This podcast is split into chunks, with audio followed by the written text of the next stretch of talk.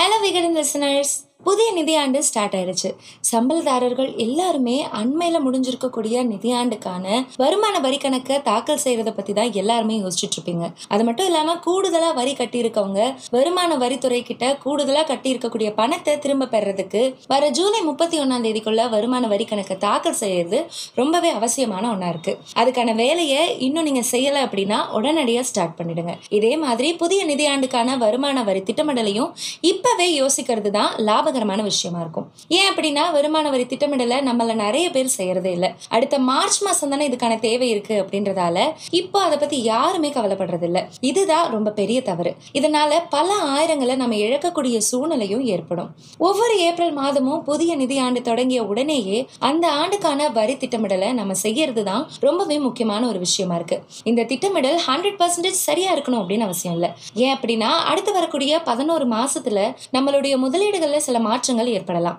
அதே மாதிரி நம்மளுடைய சேலரி அதிகமாகலாம் அதிகமாகாமலும் போகலாம். நம்மளுடைய செலவுகள் திடீர்னு மாற்றி அமைக்கிறதுக்கான வாய்ப்பும் ஏற்படும். இதனால நம்மளுடைய வரி திட்டமிடல் சில மாற்றங்களும் ஏற்படும்.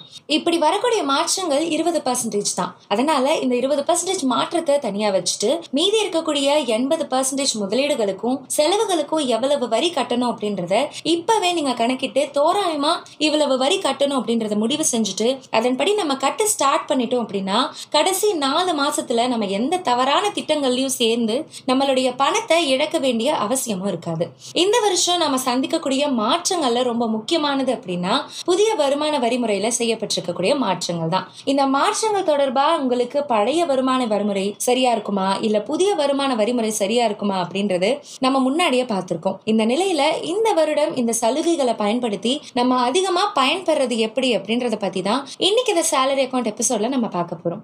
இந்த வாரம் இதை பத்தி நமக்கு வழிகாட்டி இருக்கிறது ஆடிட்டர் கோபாலகிருஷ்ண ராஜு முதல்ல நம்ம செய்ய வேண்டிய விஷயம் என்ன அப்படின்றத பார்க்கலாம். புதிய வருமான வரி கணக்கீட்டு முறை ஏற்கனவே கடந்த ரெண்டு நிதியாண்டுகளா இருந்தாலுமே இந்த நிதியாண்டுல இருந்து இதுதான் டிஃபால்ட்டான ஒண்ணு அப்படின்னு அரசு தரப்புல சொல்லியிருக்காங்க.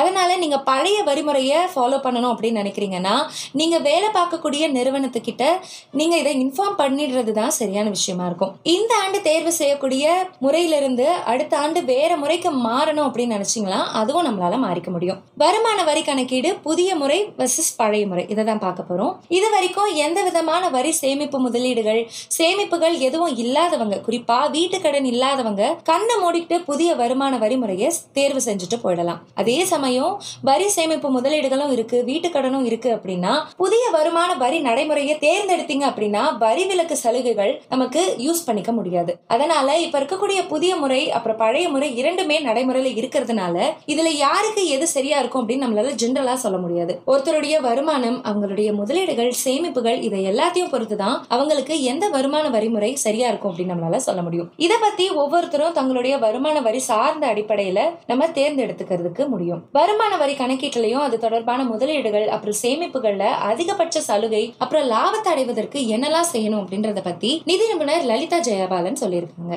வருமான வரி கணக்கீட்டு நடைமுறையில முக்கியமா கவனத்துல வச்சுக்க வேண்டிய விஷயம் அப்படின்னா நீங்க என்னென்ன வருமான வரி சேமிப்பு சலுகைகளை அனுபவிக்க தகுதியா இருக்கீங்க அப்படின்றதுதான். வீட்டு வாடகைக்கான கழிவு சலுகை வீட்டு கடன் வட்டி சலுகை எண்பது சி எண்பது டி இந்த செக்ஷன் கீழே நீங்க எல்லாத்தையுமே யூஸ் பண்ணிக்கிறதுக்கு தகுதியா இருக்கீங்க அப்படின்னா எவ்வளவு வருமானம் இருப்பவராக இருந்தாலுமே சரி அவங்க பழைய வருமான வரி நடைமுறையை தேர்வு செஞ்சுக்கலாம். பழைய வரி நடைமுறையில கிடைக்கக்கூடிய எல்லா விதமான வரி சலுகைகளையும் பயன்படுத்தக்கூடிய அளவுக்கு வருமானமும் சரியான பிளானிங்கும் இருந்துச்சு அப்படின்னா கூடவே பத்து லட்சம் வரைக்கும் வருமானம் இருந்தாலுமே ஒரு ரூபாய் கூட வரி கட்டாம நம்மளால சேமிக்க முடியும். இப்படி திட்டமிட்டு நம்ம செய்யக்கூடிய சேமிப்புகள் முதலீடுகள் மூலமா நம்மளுடைய செல்வத்தையும் சொத்துக்களையும் நம்மளால இன்க்ரீஸ் பண்ணிக்க முடியும். புதிய வருமான வரி நடைமுறையை ஃபாலோ பண்றீங்க அப்படின்னா நீங்க ரொம்ப முக்கியமா தெரிஞ்சுக்க வேண்டிய விஷயம் அப்படின்னா வரி சேமிப்புக்காக ஏதோ ஒரு காப்பீடு இல்ல ஏதோ ஒரு முதலீடு அப்படின்னு நீங்க சூஸ் பண்ணிட வேணாம்.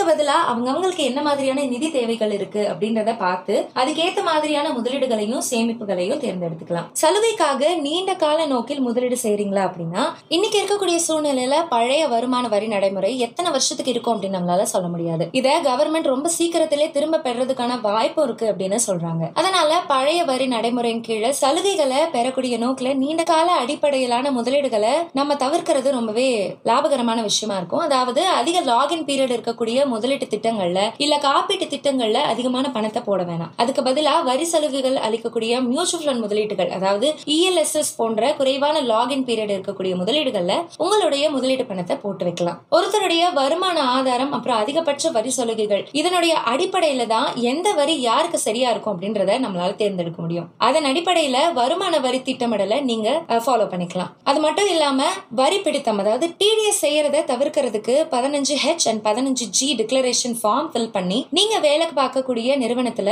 குறுகிய காலத்துல சமர்ப்பிக்கிறது லாபகரமான விஷயமா இருக்கும். ஒவ்வொரு வருஷமும் ஜான்வரி பிப்ரவரி மாதத்துல சேமிப்பு முதலீடுகள் தொடர்பான டாக்குமெண்ட்ஸை நீங்க வேலை பார்க்கக்கூடிய ஆபீஸ்ல மறக்காம கொடுக்கணும். அப்பதான் அவங்க உங்களுடைய வருமான வரி கணக்கீடுகளை கால்குலேட் பண்ணி நீங்க செலுத்த வேண்டிய வருமான வரி எவ்வளவு அப்படின்றத மதிப்பீடு செஞ்சு வச்சுப்பாங்க. இந்த நிதியாண்டுக்கான வரி திட்டமிடலை நீங்க செய்ய தயாரிட்டீங்களா? உங்களுடைய வரியை கணக்கீடு செய்யறதுக்கு நாணய விகடன் வருமான வரி கால்குலேட்டரையும் நீங்க யூஸ் பண்ணிக்கலாம். அதற்கான லிங்க் டிஸ்கிரிப்ஷன்லயும் கொடுத்திருக்கோம். சேமிப்பு தொடங்கி லாபகரமான முதலீடுகள் வரை இப்படி பல்வேறு முக்கியமான நிதி விஷயங்களில் நிபுணர்களின் ஆலோசனைகளோடு வாசகர்களுக்கு தொடர்ந்து வழிகாட்டி வருகிறது நாணயம் விகடன் சரியான நேரத்தில் சரியான நிதி முடிவுகளை எடுத்திட இன்றே நாணயம் விகடன் சந்தாதாரர் ஆகுங்க அதற்கான லிங்க் டிஸ்கிரிப்ஷன்லயும் கொடுத்திருக்கும். மறக்காம செக் பண்ணிடுங்க. நன்றி!